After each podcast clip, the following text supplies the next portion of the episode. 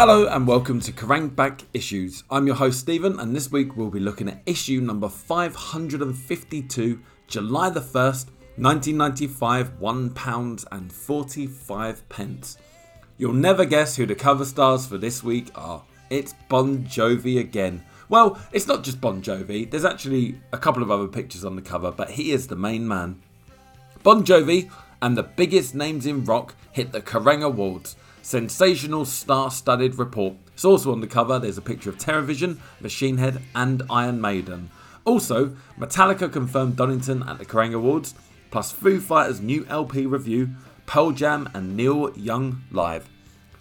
As is customary these days, I would usually put the music of the cover star on in the background. You'll notice that this isn't Bon Jovi that's playing in the background. I decided to use uh, Soul Asylum's Let Your Dim Light Shine. That is a great record. I feel like that record didn't really get enough uh, attention, even though even though it went platinum in America. I feel like everyone loved Grave Dancers Union, and that record was kind of a bit overlooked, but it is a great record. Uh, I'm not including Bon Jovi's music because uh, I think at this stage, after doing this podcast for a year and a half, I think he's been on the cover about eight times or seven times or something ridiculous. It's been a lot anyway. Um, so this episode of the podcast is episode 27 for the year, and you know we are absolutely shooting for it. I can't believe this episode is July the first. I don't know where I don't know where time has gone. Um, when you are listening to this uh, as it comes out, I will be seeing Guns N' Roses this weekend in London. Anyone out there who's going to the gig on Saturday, uh, there's a gig on Friday and Saturday. I'll be at the gig on Saturday. So, yeah, if anyone is out there, get in touch with me. Uh, I'd love to meet some of you for a beer or uh, at least a uh, slight push mush to Paradise City. That'd be nice, won't it? Far too old for that malarkey, if we're honest. Um, I'll probably be found somewhere around the mixing desk with a beer in hand because apparently that's where the best sound in the venue is. Thank you to all the audiophiles out there. Respect.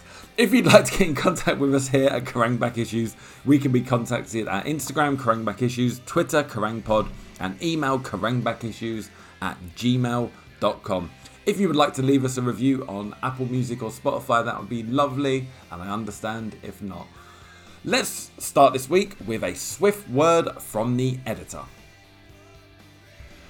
In a blaze of glory, it's all back on. Donington, that is. Yes, it was announced that the second annual Kerrang Awards at Metallica were all set to headline the Monsters of Rock Festival on August 26th.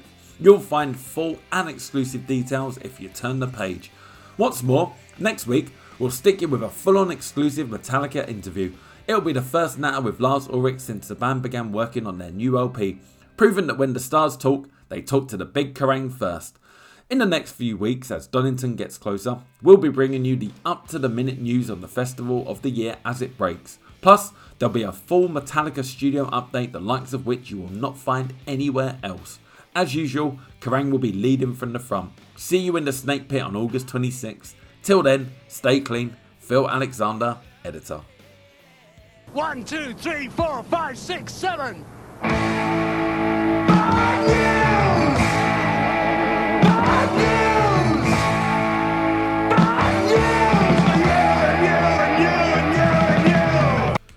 Starting this week with Mayhem, the loudest news first. And in no surprise, because they mentioned it on the cover and because Phil Alexander just mentioned it in the uh, editor's piece, world exclusive Donington 95 is go. Metallica will headline the Monsters of Rock. Metallica will headline Donington 95 on Saturday, August the 26th. The sensational news was revealed before the star studded audience at this year's Kerrang Awards ceremony on June the 20th. The announcement brings to an end months of speculation about the future of Donington 95. Metallica have begun to emerge as the firm favourites to headline the bill last week, despite the fact that they had just started work on the follow up to their 14 million selling album, Black. It's really our way of carrying over what we did in the US last summer on the Shit Hits the Sheds tour to Europe, explains drummer Lars Ulrich exclusively to Mayhem. We just decided that it'd be a lot of fun. Peter Mensch, Metallica's manager, called us last week and said, Look, these guys are desperate. They really want you to go over and play. So I called up James and said, You know, this could be a lot of fun. And it's in keeping with the new looseness we've achieved in the new songs we're working on. We thought that spirit would carry over really well to Donington, and this is going to be our only show in Europe this year. We're all excited about Metallica's appearance, adds Donington promoter Maurice Jones. They're one of the few truly outstanding rock acts and have always been our first choice for this year's show. We've been in negotiations with the band for almost a year trying to persuade them to interrupt their work in the studio to play Donington. The foursome, completed by bassist Jason Newsted and guitarist Kirk Hammett, will be making a record breaking fourth Donington appearance after slots lower down the bill in 91, 87, and 85. But according to Ulrich, it was a last minute decision to make their Donington headlining debut. We only made up our minds to do this 48 hours before the announcement, he insists. So there are a lot of things still in the planning stages, such as the support acts. Mayhem understands that Metallica will be actively involved in putting together a six or seven band bill. Unlike 94's Donington, there will be no second stage this year, and they've already begun talking to both White Zombie and Machine Head. Other names being heavily touted in connection with Donington 95 include Skid Row, Megadeth, Alice in Chains, Paradise Lost, and Slayer. The full bill is expected to be confirmed within the next two weeks. Stop Press and Extreme will make an in store appearance at London Virgin Megastore, Oxford Street on Monday, July the 3rd at 1pm. The Black Crowes will release a new single, Wiser Time, on July the 10th. Port and Monster Magnet both played a Reading Festival on August 27th. Def Leppard are set to release a greatest hits album this Christmas. Meanwhile, the band's new studio album Slang is now expected in the first half of 96. Girls Against Boys have signed to Geffen in the US. Supersuckers, the Seattle punk gods, will release a new single, Born with a Tail, on July the 4th. And Scarce have been forced to cancel their UK tour after singer Chuck Granning was rushed to hospital after suffering a suspected brain aneurysm. Blind Melon will release their eagerly awaited new album Soup on August the 7th. Soup, which will be preceded by a single Galaxy on July 24th, was produced by Andy Wallace, Slayer Nirvana in New Orleans. The songs are a weirder and more challenging set than the band's multi million selling self titled debut. This may have something to do with the perilously burnt out state they were in after the two year long Blind Melon World Tour. Yeah, it was definitely a long grind, opines guitarist Rogers uh, Stevens. Did our health and sanity come into question? Of course. You find ways to entertain yourself that aren't very good for you. We ended up cracking up. We cancelled the last month of shows and went home. People have said to me that we've taken some sort of step to the left with this record, but it wasn't really a conscious effort, it's just exactly where we are at this point in time. Where they're at is the land of dense, demanding music somewhere between Led Zeppelin's more brain scrambling moments and a folk band on very bad drugs. The songs are filled with strange melodies, jarring guitar lines, splashes of harp, cello, and piano, and off kilter lyrics. Soup might be the progressive rock record of the 90s, I wish I had the ability to write songs that get right into your head after one listen, but that's just not what we're about, explained Stevens. I'm pretty much bored with a lot of rock music. I feel sort of limited by the medium itself. But it was very inspiring to work in New Orleans. We recorded in this Victorian mansion right in the middle of the French Quarter. It was full of all these uh, old instruments that you've never seen before, but you could still pick stuff up and get to make a noise. Significantly, the Melons have also killed off their B Girl mascot. Soup will have a cover shot of Knob Twiddler Wallace face down in a bowl of soup, and they couldn't be any less concerned about the prospect of following up such a hugely successful first outing. The things that sell albums really don't have a hell of a lot to do with making a great record. There's a lot of political bullshit involved, shrugs Stevens. As long as you understand that and don't go crying to mama if you don't sell a bunch of copies, then you'll be fine. Biohazard hit the UK this month, and according to drummer Danny Schuler, the Brooklyn Boys are gonna hit you like a ton of fucking bricks. Their appearance at the Phoenix Festival will no doubt rekindle memories of Donington 94 when the plug was pulled on their set after they invited fans onto the stage. I understand why the security guys had to do that, Schuler admits. Nobody wants people to get killed, but we really wanted to finish what we started. All that controversy about wrecking the dressing room isn't what Biohazard are about. But we've had no rules placed on us at Phoenix. We're just going to play our show and whatever happens, happens. It'll be great. The band have toured the globe since the release of State of the World Address, but they recently took some time off to start writing material for their next album. We want to make something that's a landmark, Schuler pledges. A record where you go, what the fuck was that? Sadly, both the planned Five Blocks to the Subway single and Chaos in Shoes home video have now had their releases cancelled for the foreseeable future, so we'll have to wait to witness the biohazard sense of humour on the latter. Yeah, we have in jokes like anyone else, insists Schuler, but people buy our records and see our videos, and all they see is four guys making mean faces. They must think we're miserable fucking people. We are angry at the world, but you can't walk around like that for 24 hours a day. Dog Eat Dog are getting all pumped up for their return to Blighty.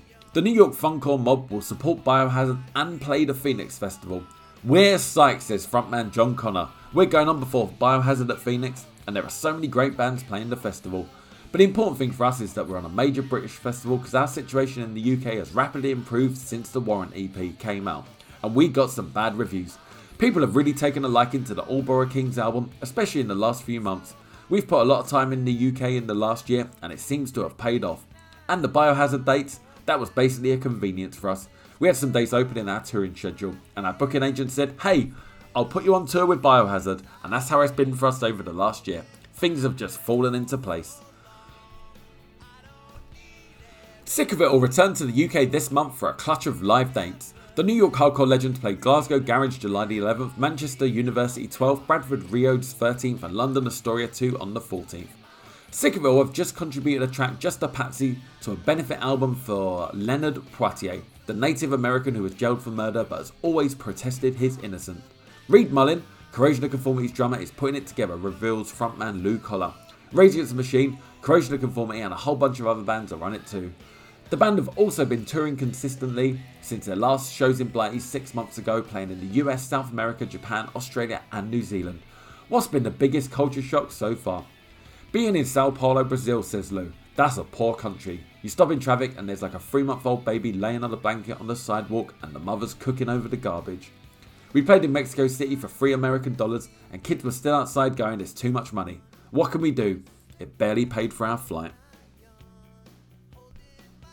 Records news and Beastie Boys, the band's classic License to Ill EP, is reissued on CD by Island on July 17th. Chaos UK and Extreme Noise Terror have just had a joint compilation album issued via Receiver Records. This 18 track compilation features 9 tracks from each outfit. Dog Eat Dog, the rising New York funcore band, will issue a new single through Roadrunner on August the 7th. This is the song No Fronts, which is available on 4 track CD 2 track CD and 12 inch formats. There are 7 remixes of the number spread across the formats. The band support Biohazard at Glasgow Barrowlands July 10th, Sheffield Octagon 11th, London Kentish Town Forum 12th. They will play the second stage at Phoenix Festival on July the 16th. Vince Neil, the former Motley Crue frontman, issues his second solo album on Warner Brothers in mid July. Titled Carved in Stone, it was produced by the Dust Brothers. Testament, the Bay Area Thrashers, issue an album titled Live at the Fillmore through Music for Nations on July 17th. Urge Overkill, the American rockers, issued their latest album Exit the Dragon through Geffen during mid August. Tour news and Bush, the highly successful Brit combo, play Nottingham Clinton Rooms July 20th, Glasgow King Tut's 21st, Birmingham Jug of Ale 23rd, Stoke Wheatsheaf 24th, Manchester Roadhouse 25th, and London Highbury Garage on the 26th. Marillion, there will be three special nights held to promote the band's new album Afraid of the Dark. These are Nottingham Rock City, June the 30th. The band will be signing autographs from midnight. Buckley Tivoli, July the 1st. The band will be present from 9pm. And South Shields Victors on the 2nd. The band will be present from 9pm.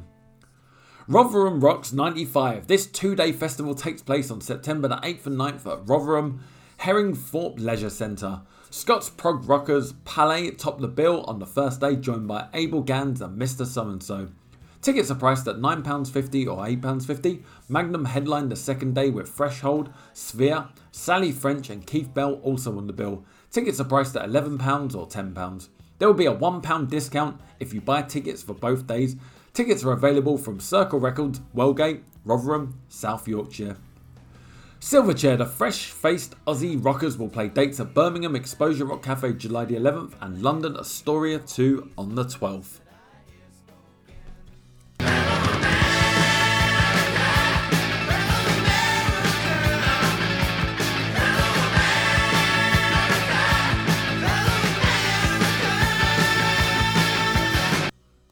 Mayhem America, the hottest US news as it happens, starting this week with Don Kaye in New York.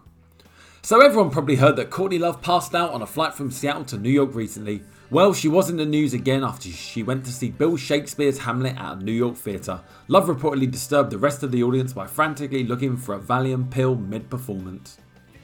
The new Life of Agony album will be called Ugly. Recorded at Systems 2 Studios in Brooklyn and produced by Steve Thompson, it will feature the following tracks Ugly, Lost at 22, Other Side of the River, Seasons Drained, Let's Pretend, Unstable, How It Would Be, Regret, The Real You, plus covers of Simple Minds, Don't You Forget About Me, and Bob Marley's Redemption song. US News Extra Pearl Jam have been forced to concede defeat in their long running battle with US ticket agency Ticketmaster. The band's manager Kelly Curtis issued the following statement. We feel it is impossible to tour America without Ticketmaster. We also feel that for the sake of our fans and in order for Pearl Jam to get back playing music, we may have to work with Ticketmaster. Pearl Jam had scoured the US looking for venues which weren't contracted to Ticketmaster for their current tour. It took us a year to put together what amounts to 13 shows. That's ridiculous, and it doesn't really count as a tour. We now join Lisa Johnson in Los Angeles. Why did Kyuss recently go into a remote recording studio in Joshua Tree in the arid California desert to lay down more tracks? Would you believe it was for fun? Yep. Having put up with a grind of recording an album, the band rushed straight back into the studio to do some songs. The Chris Bratton Power Trio record might not have been released yet, but it's already become a favourite with the rock community. This Wallside project featuring drummer Bratton and bassist Al Block has been given the thumbs up by Rage Against the Machine's Tom Morello and Hole's Melissa Maur. Even Pearl Jam's Stone Gossard has been full of praise, citing it as sexy. A vinyl 7 inch should be available by mid July when War are due out on the road in the US supporting the Foo Fighters. The Mayhem America piece this week was actually really, really short. Um, obviously, I can't do anything about this as I'm reading the magazine 20 odd years later. Um, just to say, yeah, it was a bit short. Um, I haven't missed anything out. That's just that's just how it was. I guess it's summer.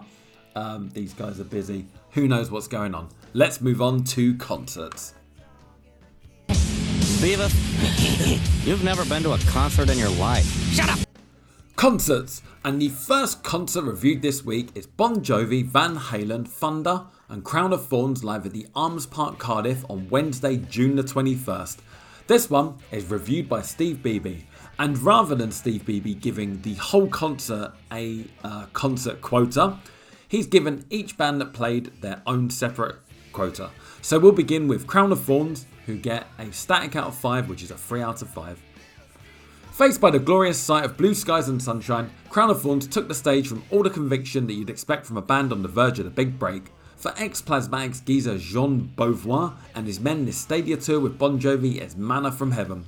Beauvoir is a flamboyant frontman, his silver blonde mane bobbing in the slight breeze. Hike It Up and Are You Ready are his best numbers, but with most of tonight's 60,000 crowd still at school or work, it's not surprising Crown of Thorns found themselves feeling dwarfed by this cavernous stadium. Enthusiasm is barely raised by the entrance of special guest Little Steven. It's sadly obvious that very few people here have any idea who he is. Thunder up next, and they get a high voltage out of 5, 4 out of 5. Thunder seem to be as traditional a fixture at rock festivals as dog burgers and warm ale. For all that, the Cockney Wonders pulled off a magnificent set, which grew as the audience began to arrive. Danny Bowes' voice remains Thunder's greatest weapon, used to maximum effect during Dirty Love and the haunting low life in high places. If there's a problem with Thunder, it's their tendency to lengthen every song, sometimes to the point of boredom. Thunder's new image, loud suits and bright sparkly shirts, makes them look like Terrorvision, which we will assume is a coincidence. The quality of Thunder's performance, however, is as redoubtable as ever. Van Halen, and they get a high voltage out of 5, 4 out of 5. Pre gig speculation on the subject of Van Halen was sharply divided. Would they return as the ultimate heroes of hard rock by blowing Bon Jovi to Panama, or would they simply look like a bunch of sad old men plugging a strictly third rate new album? In fact, Van Halen turned out to be a lot cleverer than anyone expected, providing a perfect support slot to a band who are pretty untouchable now anyway. Instead of boring us with stuff from the last two albums, Van Halen performed an inspirational greatest hits set, throwing in everything from Jump to Sammy Hagar's very own There's Only One Way to Rock. Hagar and Co gave us everything. Sammy, incidentally, has become a true Trojan of rock. His vocals today were nothing short of incredible, and his stage coverage easily made up for Eddie Van Halen's complete loss of mobility caused by a hip injury. Mind you, it was bloody hilarious watching Eddie waggle off the stage like a penguin. Bon Jovi, and they get electrocution out of 5, 5 out of 5. These days, it ain't easy to describe the true Jovi effect in mere words. Bon Jovi's great secret is that they not only provide a constant snapshot of the times, but have never given anything less than their complete heart and soul. The depth of emotion in Bon Jovi's music often leaves one struggling for enough superlatives to do them justice. Tonight, the biggest rock band in the world go for broke in the first round, opening with Living on a Prayer and screaming straight into You Give Love a Bad Name. The audience naturally is driven to an immediate frenzy, something which Jovi succeeded in maintaining for the next two and a half hours. Part of the stage show's backdrop is a make believe bar with genuine bar stools and endless cans of Tuborg. It is from this vantage point that I am fortunate enough to witness the greatest rock show on earth. John turns to us with a toothy grin, that familiar fire burning in his eyes. Blaze of Glory is a gritty drama, John falling to his knees at its climax. Richie Sambora sidles over to say hi while puffing on a herbal ciggy, Blood on Blood and the mighty Dry County pass by with maximum intensity. Keep the Faith is a rousing call to arms anthem which raises a sea of hands before our disbelieving eyes. Being on stage with Bon Jovi is the strangest of thrills, a mixture of sheer amazement and of wanting to shit yourself. Later, 50 foot inflatable monsters are erected on stage, adding to the Stadia Rock spectacle. New material, the magnificent Hey God and This Ain't a Love Song, is aired during the encore. The band too sus to risk much unfamiliar material on their adoring public. Bon Jovi vanish after a mammoth set to torrents of fireworks. It has once again been an amazing evening. Time to stop kidding yourselves. Bon Jovi are simply the greatest band their particular genre has ever produced. Next up, we have Neil Young and Pearl Jam live at the Mo Seattle on Wednesday, June the 7th. Reviewed by Kevin Roberts, this gets a high voltage out of 5, 4 out of 5. Pearl Jam and Neil Young have just played a secret show in Seattle to give fans a preview of their keenly awaited collaboration Mirrorball. Veteran Canadian grunge meister Young was joined by the Seattle superstars in a secret show at the city's Mo Cafe. Those lucky enough to get tickets to the private performance were treated to a live preview of the new Young album, which is reviewed in full next issue.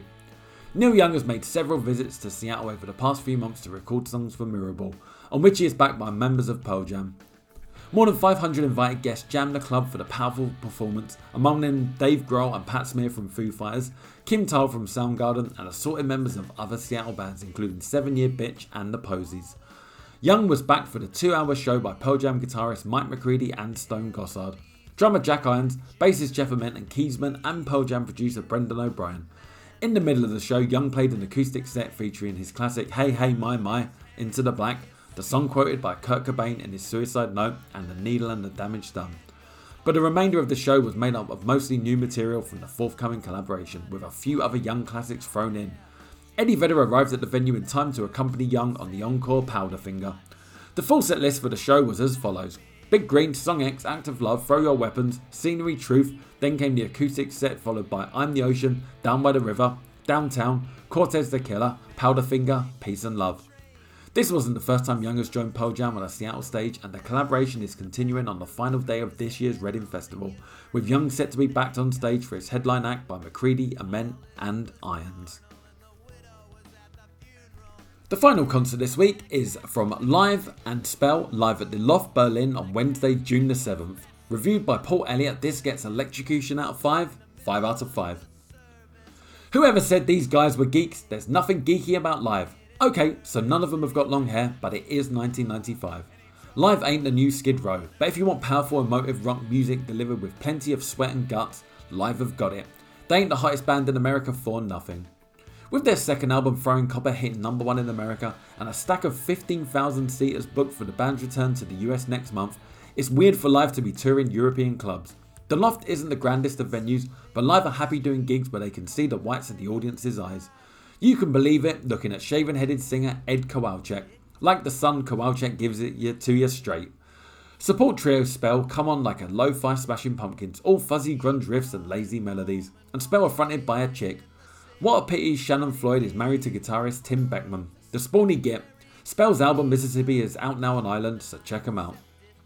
There are more great songs on Throwing Copper than most bands manage in a lifetime. In Berlin, live open up with The Dam at Otter Creek, Selling the Drama, and All Over You. Three incredible songs, and that's just the start. They also play some new stuff which is as good as Throwing Copper. Freaks has a slinky groove leading to a huge blasting hook, while Turn My Head is an acoustic based number that could be one of the best things the band have ever written. The perfect rock band for the late 90s? Probably. Next up in this week's issue, we have a piece entitled Arg. Extreme Pissed Off in Paris. Oh dear, it's all gone wrong for Boston Rockers Extreme, who are stranded in the US at the airport from hell. To make things worse, they've a TV crew, radio DJs, and Razel waiting for them 5,000 miles away in France. Waiting for the punchline? You could say that. Riding in a chauffeured car with Extreme members Pat Badger bass, Mike Mangini drums, and Gary Cherone vocals for the scenic delights of Paris, the repeated goofy expression of dupe sends the three of them into fits of hysterics. It's an in joke thing. You had to be there. Or maybe not. Dupe. We are on our way to an Italian restaurant. Naka guitarist Nuno Bettencourt is elsewhere, winding up the final appointment of this publicity jaunt at a radio station spinning the likes of Radiohead, Elastica, and the Wild Hearts. Earlier this afternoon, while interviewing Nuno, I gave my best shot at keeping him both awake and interested. See Shutterbug Ray Palmer, A&M press queen Vicky Serene Tomois were originally supposed to hook up with the Bostonian Rockers yesterday, but no, no, Nuno. Vicky's initial blitz of calls to the global A&M network failed to produce the current location of the band. In the States, in the air, in their hotel, extreme or extinct. Turns out they were stranded in the US of A, suffering the brain devouring tedium of third degree flight delay trauma. Yep, Extreme are finally set to push their fourth album waiting for the punchline with a UK tour, but here and now, in a very lavish lounge in this hotel, I'm more interested in Nuno giving us every excruciating detail of his recent flightmare. Oh, it was a nightmare, he groaned for a pinched smile, eyelids heavy. Well, we played a gig in Long Island and everybody except me travelled by bus that day to catch the plane. I stayed in Long Island with my lovely wife because I wanted to hang out with her one more night. So I flew to the airport the next day. I get there like two and a half hours too early and the guys aren't even there yet. Anyway, everyone finally shows, so next thing it's announced that there will be a delay due to an oil leak. He raises a suspicious eyebrow. Sounds to me like a broken plane, but we'll call it an oil leak. But they say they're going to fix it, so now we're excited because now we can catch a really important basketball game that we were going to miss. Just as the game was over, and we're now four and a half hours late departing, they say the plane has been fixed, but they're going to take it out for a ride to be sure. We wait another hour and a half, midnight rolls around. They say that no, we're not taking the plane out, but we will be leaving tomorrow at 10am. So we said, okay, we can still make the TV show a live appearance and the main reason for the proposed two day Paris promo trip. But that's when the fucking nightmare begins. Picture like, oh, we're going to give you all accommodation. But now picture getting however many hundred passengers in these Holiday Inn buses. It's pouring and we're all told to stand in line and wait for these buses. We're just out there in the rain and we can't believe this. And you know, they lie to you the whole day and then don't even have the decency. Now you're really tired to get you to a hotel near the airport. No, they have to drive you to God knows where. So we get to the hotel. They said they had food. The food's terrible. Nobody eats it. It's 1:30 in the morning. We're told to meet in the lobby at 6 a.m. to catch the flight. We hadn't slept the night before and we barely sleep again. Next morning, they wait till everybody gets down to the lobby and they say we're not leaving till 6 pm. So, anyway, we get that flight and finally make it here to Paris. And even then, we thought it wasn't going to be easy because Every time we come to France, it's been a strike. Like one time there was a garbage man strike, and this time the conveyor belt at the airport wasn't working. But the good news, Nuno uh, sits erect, is that even though I didn't sleep on the plane, I was really flown with these lyrics I was writing. Oh, really? But I thought Gary was the extreme wordsmith. Yeah, I've sort of been developing that along the way. Once we finish touring this record, I want to put out a solo album. I'm obsessed. It's pathetic. Even while recording in the studio, I'll be at the piano working on something during a break. I'm possessed. That's my biggest problem, my anxieties. But more in the past than now. There was a time when I did press traps, I'd go fucking crazy. It wasn't so much the interview as the in between time. Travelling, waiting, I'd think, fuck, I could be doing something. But now I've found ways to work anywhere. Are you getting jaded with a press promo treadmill? It really depends on the interview. I could talk all day and enjoy it, but there's nothing worse than talking to somebody who's just there to get you really pissed off. You develop an art. That's why I'm sitting here alone. Actually, the truth of the matter is nobody else in the band likes to talk. Gary finds it really hard. He reads something about himself or an interview that he's done and he fucking hates it. I couldn't give a fuck. Later that evening at the Italian restaurant, I sit opposite frontman Gary Cherone. We'd exchanged a few pleasantries throughout the day. Nothing major. I noticed him eye me curiously a few times when suddenly he pipes up with, Aren't you the guy who described me as interestingly ugly in a Kerrang article? Uh, wow. Yeah, I respond, quite taken aback. I ask how he remembers it was four years ago, Kerrang 342, May 1991 to be precise. Oh, I never forgot that. In fact, I've actually quoted it a few times. But didn't you consider how my mother might have reacted if she'd read it? What? My son is interestingly ugly? Um, no, I don't suppose I did. Who else would you describe as interestingly ugly? He queries, stony faced. Alice Cooper? Mick Jagger? So it was a compliment. Definitely. Arwie nods, a hint of a smile curling his lips. Glad we cleared that one up. Like my bell, I got the ill communication. My bell, got the ill communication. Communication, and in this day and age, if you want to get your point across, you can leave a passive aggressive message on Twitter or Facebook, or even under a uh, image on Instagram. Whereas back in this day in 1995, to get your point across, you had to write a letter to Kerrang. So the letter of the week this week begins Beavis and Butthead would have shit their pants. Pandora Peroxide's tits would have blown up. This is my humble opinion of what would have happened if they'd attended one of the gigs on the Kerrang Carlsberg tour. I went to the show at Wolverhampton. What a fucking night. Misery Loves Company opened superbly and made sure they got involved with the crowd. Headswim played a very strong set.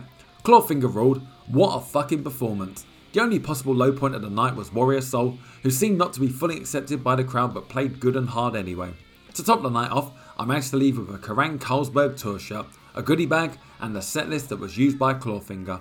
So thanks Kerrang for the best gig that I've ever been to. It truly was a night of fucking chaos. John Brennan, Droitwich. Let's hope there wasn't a Kerrang cap in your goodie bag, John, because that's what you're getting as your Letter of the Week prize. And cheers to all who attended the Chaos 95 shows. Look out for more Total Chaos next year. Editor. After reading Kerrang last week, I had to put pen to paper to Metallica. So, they are to play a gig in the wastes of Canada to 200 people, eh? A couple of weeks back, they were far too busy with a new album which is long overdue to save Donington this year.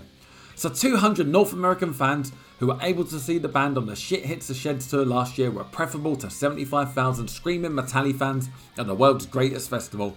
I've been into Metallica for 8 years and I can't believe they are snubbing their European fans. Sort yourselves out, a pissed off Metallica fan from Clwyd. You might be interested in this week's Mayhem section then, editor. My dad phoned from Australia yesterday and told me that I'd failed my university exams. My girlfriend was admitted to hospital last week, my car broke down last Sunday in the middle of town, and I had to get out and push it myself. Australia got beaten by England in the Rugby World Cup. But do I care? No, I don't. There's a new Kyuss album out. Paul from Bangor. Gagging for a shagging. Please, please print a picture of the sexiest motherfucker on the planet who is without dispute. Gavin Rossdale from Bush. With that fit bod and curly brown hair, what more could any girl ask for? Let's swim, Gav. I'll fit inside you and feel right through you any day. Gav's tight jeans from London. I am simply stunned. What more can I say? What has put me in this pleasant state of numbness? The best album of the year, Infernal Love by Therapy. From start to finish, it is a roller coaster of love, desire, hate, pain, happiness, and sadness. It's aggressive and tender, and always intelligent. Until this morning, I thought Troublegum would be the album that Therapy would be remembered for, but now I'm not so sure. It seems as if every album they release will be a classic. Yes, there is indeed a light at the end of the tunnel. I can see it now, and there are already three blokes with silly moustaches waiting to welcome me. Smiling Wolf from Taunton. On June 11th, Brixton Academy was less than half full for Motorhead. Everyone who writes to Kerrang seems to moan about the lack of decent British bands. Well, you should have forked out a few quid to be at this gig. The sound was the best I've ever heard at any Motorhead gig, loud and surprisingly clear. Lemmy and the boys were tighter than ever, and no disrespect to Wurzel, but we didn't even notice you were gone. Billy Watkins, London. Is it me, or is Kerrang supposed to be a music mag? I've just read issue 549 of What a Load of Shut It Is. Do I give a fuck about whether or not Zach from Clawfinger packs a spare pair of trainers when he's on tour? Do I give a fuck about the sexual preferences of Corey Clark? Do I give a fuck about Whitfield Crane thinks of British beer? The answer to all of the above questions is do I fuck? What I do give a fuck about is music. So let's get rid of all these pointless space fillers and go back to the days when Kerrang was a music mag. The Squeaky Peach from Oldham. Ill communication. In the middle of this week's Kerrang are the Kerrang Awards, the greatest show on earth, massive 12 page report. The winners, the losers, the boozers, and the schmoozers. So let me run you through who won what at the Kerrang Awards in 1995. The best new British band were Skunk Anansie. The best alternative album was Manic Street Preachers for the Holy Bible. The best new international act were Machine Head. The best promo video was Davidian by Machine Head. The best single was Naked by Reef. The best international live act was Bon Jovi. The Kerrang Creativity Award went to Iron Maiden's Steve Harris. The best British live act was Thunder. The best album was Nirvana for their Unplugged in New York album. The Monsters of Rock award was given to Tony Wilson, producer of Radio 1's rock show for over 15 years. The greatest all time guitar riff was Tony Iommi of Black Sabbath for Paranoid. The best British band were Terrorvision. The Kerrang Hall of Fame went to Bon Jovi, and the Classic Songwriter Award went to Bryan Adams. And Kerrang had this to say about the awards Complete chaos, a selection of choice moments from this year's Kerrang Awards. Prior to the start of the second annual Kerrang Awards, Blow's vocalist Dave Gooding was found busking outside the Cumberland Hotel until the local constabulary threatened to nick him. Oops. Upon collecting the Best Single Award, Reef drummer Dominic chanted, We're bigger than Bon Jovi, we're bigger than Bon Jovi. Not bad for a man wearing flip flops. Upon collecting the Best International Live Act Award, Jon Bon Jovi chanted, We're bigger than Reef, we're bigger than Reef. Quite. Following his presentation of the Kerrang Creativity Award to Iron Maiden Steve Harris, Therapy bass thing Michael McKeegan whipped out two Maiden CD sleeves and asked Steve to sign them for him. How sweet. Thunder collected their award for Best British Live Act dressed in dodgy whistles. Sorry Thunder couldn't make it, quit frontman Danny Bowes. Instead, they sent us Spandau Ballet to accept the award on their behalf. Ho ho ho. While presenting the greatest all-time guitar riff award to Black Sabbath's Tony Iommi, Jethro Tull's Ian Anderson revealed that he was losing his hair. Tony had managed to keep his, but ex-Deep Purple man Ritchie Blackmore was currently using somebody else's, allegedly. Tony Iommi was presented with a massive guitar to commemorate his award-winning riff for Paranoid. The guitar was specially designed by Interflora. At the After Awards bash in Planet Hollywood, Iommi was seen handing the guitar to Skunk Anansie's front girl Skin. Skunk Anansie also caused chaos when after winning the Best New British Band award, they promptly snapped a branch off the bottom of their Kerrang shaped trophy, making the only ever Y award. When Terrorvision won the Best New British Band award last year, they lost their award when guitarist Mark Yates fell asleep on a bench outside Burger King after a few too many liveners. This year, the Vision won the British uh, Best Band award, and upon collecting the award in a suitably refreshed state, they were kept well away from benches and branches of Burger King. Following the presentation of MCP's Monsters of Rock Awards to Radio 1's Tony Wilson, MCP's Tim Parsons announced exclusively that Metallica were set to headline Donington on August 26th. Lars Ulrich was originally meant to announce their Donington appearance by a live phone link. Sadly, Ulrich went to bed early and was unavailable to do the honours. No one dared wake him up. And upon collecting the Kerrang Hall of Fame award, Jon Bon Jovi declared, This year has been great for us. We had no idea about this award. It's like a wet dream.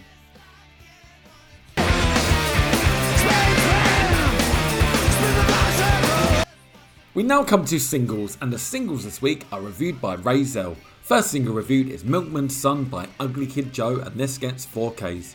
So, Whitfield's got a downer on bearing more than a passing resemblance to his Moo Juice delivery personage. Or is there some analogy going on here that's skimming right over my noggin? Whatever, this is a fine wee song, nice sway chorus. Extreme with their single Unconditionally, this gets 4Ks. Lovely, icky, gooey, acoustic driven, scented petal of a ditty. Sick bag anyone. Remixed by Guitarro Supremo Nuno, enabling new sticks geezer Mike Mangini to pot about for sad old lovers everywhere. Next, we have Tribute to Nothing with their single Think You Should. This gets 4Ks. Hardcore Malvern trio with Stranglers type bass booming and balling vox. Whatever it is the singer means, he means it. I was scared. Blow with their single Shrooming at Moles. This gets 4Ks. I was worried I might have been too straight to dig this, but hey, I'm hip. Live pretty much instrumental, tune with that big but empty Zep thingy. Sounds like a 70s TV rock show theme tune, but what else would you expect from these weed sucking scuzzers? Next we have Van Halen with their single Amsterdam. This gets 4Ks. Sammy and Co. outblow blow with this swaggering homage to the city where people see little mice with clogs on, and we know why. Shades of Roth era Halen, yet without the pizzazz the Diamond One would have injected. But that's enough drug references. Apes, Pigs and Spacemen with their single Safety Net, this gets 4Ks. Opener to this EP Antiseptic could have done with a touch more oomph in the dynamics department, but a polished grunge production will ensure that this won't sound dated in 6 months' time. Quite mega fab. And the single of the week this week is the single cracked by Nylon Bombers. This gets 5Ks. Yikes! Zell sells out with a cry tough slowy. Melodic, but with a frustration fueled undercurrent. My money would be on this Gloucestershire quartet in a fight with Weezer. She thinks I want her back, but I don't. They lie. Their pain is my pain. I emphasize with their confusion because I know all about heartache and rejection. I read about it once in a book. We now come to the Kerrang interview. Heroin almost killed me. So says Machine Head main man Robb Flynn, who explains his band's violent intensity in an ultra frank interview with Jason Arnopp. Sitting in the lounge of London's Columbia Hotel one bright afternoon, Machine Head frontman Robb Flynn's voice sounds a little gruffer than usual. The band have been touring non-stop since last year's smash Burn My Eyes was released, and a thousand yells of Let Freedom Ring with a shotgun blast have taken their toll. Flynn's teenage years in Oakland, California have often been mentioned in interview, but never really probed. The conversation that follows goes some way to explain the fire behind Machine Head's chugging. It also suggests that forming this band virtually saved Robb Flynn's life. Sorry to get psychological, but did you have a happy childhood? It was definitely different. We moved around quite a bit when I was younger, and I went through some pretty traumatic experiences. As a result, I used to get headaches. From the second grade to the fifth grade, roughly between 7 and 10 years old, I used to have unbelievable fucking migraines every day, all day. I wasn't the most sociable person at that point because my fucking head was pounding. I was really introverted, pretty quiet and shit. I had a few friends and that was it, but I didn't tell them about my headaches. I thought they'd make fun of me. I was an only child and adopted. We were pretty poor too. My parents eventually got divorced, and that's when I came out of my shell a bit and the headaches went. I started doing drugs and worshipping Satan. When did music come into your life? I've always been into music. My parents liked old rhythm and blues and soul, so I wasn't turned on to heavy music by them. People at school got me into ACDC, and of course, the almighty Sabbath came along and changed my world when I was about 13. I thought I was going to go to hell. It was fucking evil, man. I was scared by it and I loved it uh, all at the same time. Sabbath was the band that made me want to smoke weed and do drugs, with Sweet Leaf and all the Satan talk. At that point, I became this crazy fucking pot smoking, drug dealing, alcohol drinking, Satan worshipping bastard. I used to walk around at school with a satanic Bible and randomly scream quotes at people. They were like, whatever, dude. At least you were talking to people. Definitely. I thought I was being very sociable. From there, I just fucking got into stuff like vandalising things.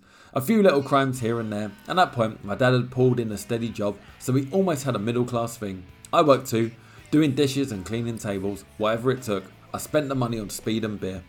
I still don't feel guilty about stealing from the local liquor store. Me and my friend had a whole routine down. We ripped the place off almost every day until we got chased by a guy with a shotgun. I broke my arm trying to jump over a fence. We dropped the beer too. When did you get into speed?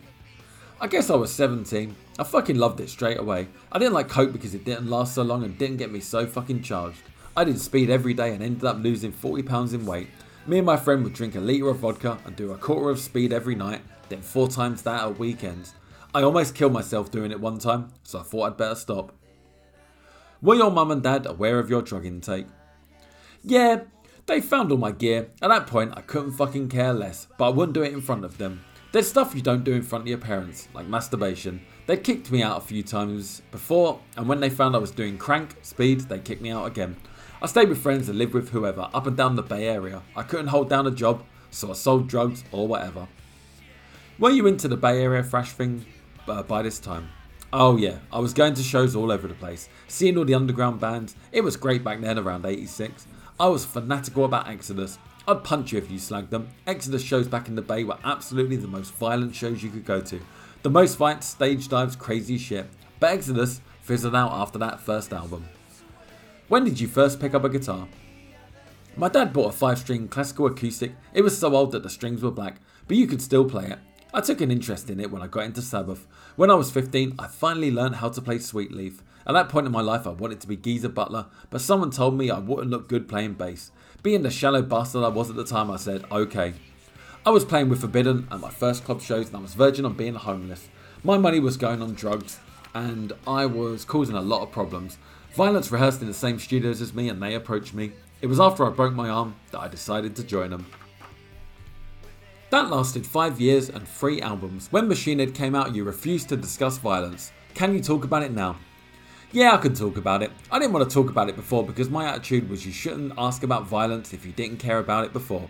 It was a pretty ugly spit at the time. I was really fucking out of control. We were constantly fighting and arguing about everything. Violence was never a close band. I'm a stubborn son of a bitch and they didn't agree with me. Violence spent a lot of time in limbo towards the end. I lost a lot of confidence in myself and waited for six months debating. In that six months, my life just went spiraling out of control once again. I started doing heroin and drinking again.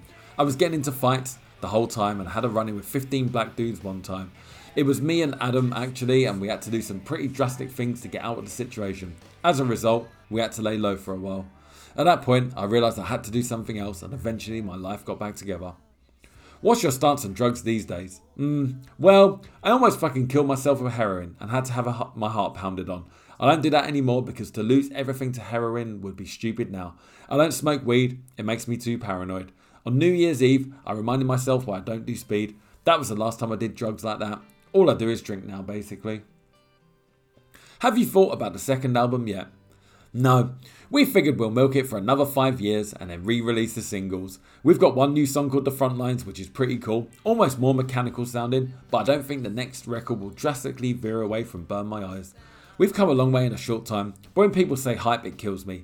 It's uh, never said to my face either, always behind my back. It just happened that we got some great reviews in well respected magazines, and it would have been stupid not to capitalise on that. I mean, if the most beautiful woman ever came up to you and said, You're the finest man I've ever seen, you'd be a fucking idiot not to get the best blowjob you've ever had in your entire life. Basically, we're heavy metal, aren't we? We made a record, it was so heavy you couldn't get off the turntable. Next up in Kerrang, we have albums, and the album of the week this week is Foo Fighters with their self titled album, Foo Fighters. This one is reviewed by Paul Rees, and this gets 5Ks. It could have gone either way, tried to rewrite former glories, or disappeared up his own ass. Thankfully, Dave Grohl has done neither. Foo Fighters is more than strong enough to stand or fall on its own merits. The re emergence of the first of the remaining Nirvana duo is bound to attract huge amounts of interest and bullshit. Foo Fighters have been damned on both counts by the misleading Nirvana with more Beatles and less Black Sabbath advance word. To set the record straight, Foo Fighters cannot fail to evoke Kurt Cobain's memory, whether it be through Grohl's ragged howl of a voice or the way a number of its songs go soft, soft, loud. But Grohl was playing in much the same musical ballpark with Washington DC's Scream before he or anyone else had heard Nirvana and Nevermind. Both had about as much to do with Black Sabbath as the Mormon Tabernacle Choir. End of story. To Foo Fighters, the album, side 1 is fantastic. The first track, This Is a Call, takes 30 seconds to uncork the first great hook. Grohl's and Pat Smear's guitars usher in the opening verse into a blistering pop chorus that sounds like the Beach Boys played for a blowtorch. I'll stick around, takes a while longer to reach the same peak, the snaking, breathy verses twice threatening to explode before they run into a wall of thick, malicious guitars. Grohl screams a refrain, I don't owe you anything, as if he's on the verge of bursting several major arteries. It sounds like some sort of personal exorcism. Big Me, which follows, would be a harmless bit of ear candy by comparison, were it not for the fact that the central melody sticks like glue. It falls comfortably between the teeth gritting roar of I'll Stick Around and the frantic lurch of Alone and Easy Target, the frenzied rush of good grief and the spacious intensity of floating. On all three, the guitars cut like cheese wire through some thrilling melodic twists and turns. The decision to simply remix Grohl's original demos was a stroke of genius here, particularly Foo Fighters hurls along with a white knuckle sense of urgency. The tidal wave of scruffy noise that is Weenie Beanie is indicative of the record's second half. More out on a limb, Grohl's vocals sound like a drowning man hollering down a loud hailer, his guitar is like a road drill, which probably explains why it's the most nerve jangling 2 minute blast since Territorial Pissings. Oh George, for all the cows, Ecstatic and Watershed each pick their way through dense guitars, incomprehensible lyrics, and hazy melodies like they're being constructed on the spur of the moment. Every uncomfortable stumble compensated for by a needle sharp moment of clarity. Foo Fighters is played out by Exhausted, winding up from a migraine drone to a bone breaking hail of feedback. It will sell by the million, it deserves to. The next album reviewed this week is In a Word by Fudge Tunnel. Reviewed by Malcolm Dome, this gets 4Ks. So, why is this compilation of hard to find and previously unreleased material emerged now? Good question. Apparently, it was due to be released 18 months ago, but problems getting the necessary permission to include the seven tracks taken from Radio 1 Peel sessions delayed everything. So, what was meant as a stopgap to tide over Fudge fans until their next proper release could end up being their swan song, as the trio are considering splitting. But if this is the final burst from the Nottingham Noisecore squad, then it ain't a bad way to go. What's on offer are 15 tracks, including three pulled from a Peel session in 1990, plus another four from Peel 92, and damn fine raucous stuff it is too.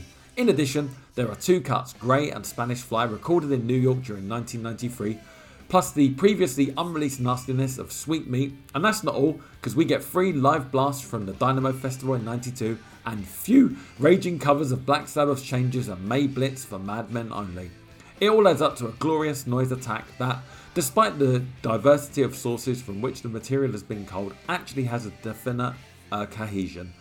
And if proof is needed that Fudge Tunnel are one of this country's finest extreme metal talents, then here it is, in spades. The next album reviewed is Spirit of the Wild by Ted Nugent. Reviewed by Dave Reynolds, this gets 3Ks. It's a popular misconception that Ted Nugent albums are riotously and religiously over the top gargantuan heavy metal affairs. As the Nuge was once quoted about something or other, if I went over the top, you'd be lying here in a pool of blood. Spirit of the Wild is Ted's first solo album since Damn Yankees was put on ice. It's also the first solo album he's released since the criminally ignored If You Can't Lick 'em, Lick 'em, back in 1988. Now, that album was pretty much all Nugent on the vocal front. Spirit of the Wild, however, finds Nuge reunited with old sparring partner Derek St. Holmes again. St. Holmes may have shared most of Ted's finest hours, but some of these tracks sound more like they belong on a Derek St. Holmes album, and the opener, Thighraceous, sounds like a throwback to Damn Yankees. Spirit of the Wild is, however, at its best with cuts like Wrong Side of Town, the funky blues of I Shoot Back, the carnal Just Do It Like This, and the public service announcement that's Kiss My Ass, Howard Stern, Courtney Love, Tom Schultz and Beavis and Butthead get credits here amongst a cast of thousands, whilst Hot or Cold finds Ted taking on an uncanny Mick Jagger role in a track that just reeks of the Stones. On an emotional plane, Nuge throws in Fred Bear, a song about some of his hunting exploits that's close to his heart, as well as Tooth, Fang and Claw, a number inspired by Ted's old Amboy Duke's album of the same name. Both find the man, his music and nature as one, but neither really rocks in the manner that many still think Nugent should, which brings us back to the opening paragraph. And lastly in Kerrang we have a piece entitled The Original Green Day. They are the godfathers of punk, Everyone from Offspring to the Wild Hearts digs them. They are the Ramones. A dewy eyed meanie meets them in New York for what may be their last ever interview. Everybody's talking about punk rock these days. Half of them think that Green Day invented it, but punk rock is as old as the hills. It's older than the uh, Sex Pistols and even the Clash. Punk as we know it was patented by the Ramones 21 years and 2,000 gigs ago. The Ramones have been around longer than most Green Day fans have lived. They're the Rolling Stones of the blank generation. They're the backbone of punk, the life pulse that moved through Sham 69, through Minor Threat, through Husker Du, through Nirvana. In times of trauma, when new romantics, simpering college nerds, or Kinks imitators have gotten the upper hand, the Ramones have always been there to pull you through. But having started the original punk rock movement, fed it, survived it, and bounced back riding the hardcore boom, they are about to bid us farewell with one last flurry. Another album, and a tour that promises the usual reliable mix of incredible dumbness and raw buzzsaw guitar energy will mark the end of the Ramones. The Kings of Punk are calling it a day. How do the Ramones feel about all these young pretenders selling albums by the million? I put the question to godlike frontman Joey Ramone and the band's New York rehearsal studios. Well, ponders the gentle giant, it beats having to listen to REO Speedwagon. In America, punk rock is finally legitimate two decades after its inception by the Ramones, and I'm happy for it. You know, it's like a cleansing. It's de-weeding all the bullshit and making things fresh again. To some extent, anyway, says Joey, showing signs of reservation that become more explicit during the course of the interview.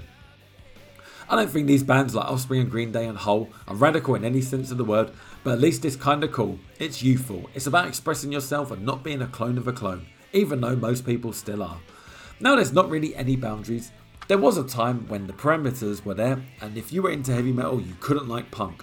Now there's just a big blend of stuff. But that's boring, isn't it? Well, yeah, it is kind of boring. That really great rebellious spirit has gone. In the 50s, you had kids getting turned on to Elvis and Little Richard. In the 70s, it was the Ramones and the Sex Pistols. It's not quite the same getting turned on to Green Day, is it? Nah, it's definitely different today. There seems to be a lack of charisma. The good stuff is missing. Bands these days lack a core. Everything's superficial. There's no soul? Yeah, like soul, Jerry agrees. Look at a band like Hole. Courtney Love is all about being obnoxious, attention grabbing, sensationalism. To me, it's totally different from the days of the Sex Pistols. They were like, let's be punk, let's be outrageous, keep ourselves in the magazines the whole time. Nowadays, there's nothing going on. Really? Being a fan of rock and roll myself, you've got to ask, what is there? I still get excited when Motorhead come to town, Joey chirps. They're exciting, they're loud, they rock your skeleton. These new bands, you see their video on MTV, then you go see them and it's all this wishy washy shit. They've got no stage appeal. But for kids who weren't born or who weren't around to experience punk back in the 70s, this is their day. You've got to look at it like that. The cool thing about it is that everybody wants to know about the origins of punk. Everyone's buying up the original stuff. Everyone wants to know about the Pistols and the Clash. These new bands are all saying that the Ramones are the reason they got started. Green Day are cool, they're definitely big fans of the Ramones, and so are Offspring. Are you bitter about the enormous success of these latter day copyists? I can see how we could be expected to be bitter. Massive commercial success eluded us, and now Green Day are selling 8 million records.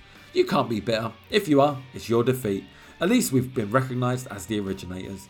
Given that most early punk bands burnt out like shooting stars, how have the Ramones managed to keep going for so damn long? I think the reason for our longevity is that we always cared about our fans and about our music.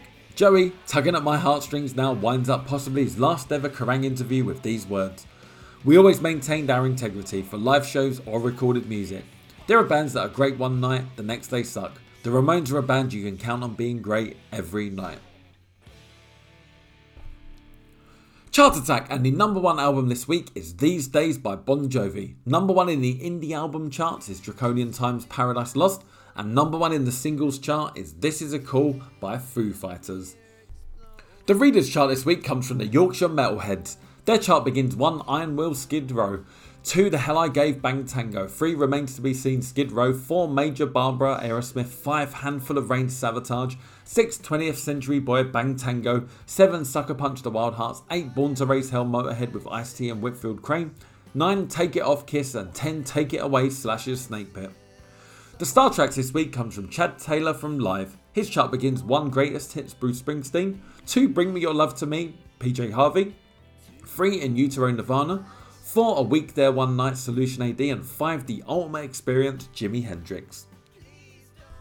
Next week in Kerrang Back Issues, world exclusive, you'll only find one Metallica interview in any magazine this month. It's next week's Kerrang. Bon Jovi, exclusive candid new shots of Jon and the Boys, Pearl Jam the Neil Young album dissected, Sick of It All, mean, loud, vicious, and no fucking drugs, Dog Eat Dog Nutty in New York with the Batty Borders, Fear Factory Comic Capers with the Masters of Metal, and Rage Against the Machine, Bloody Hell, they're back.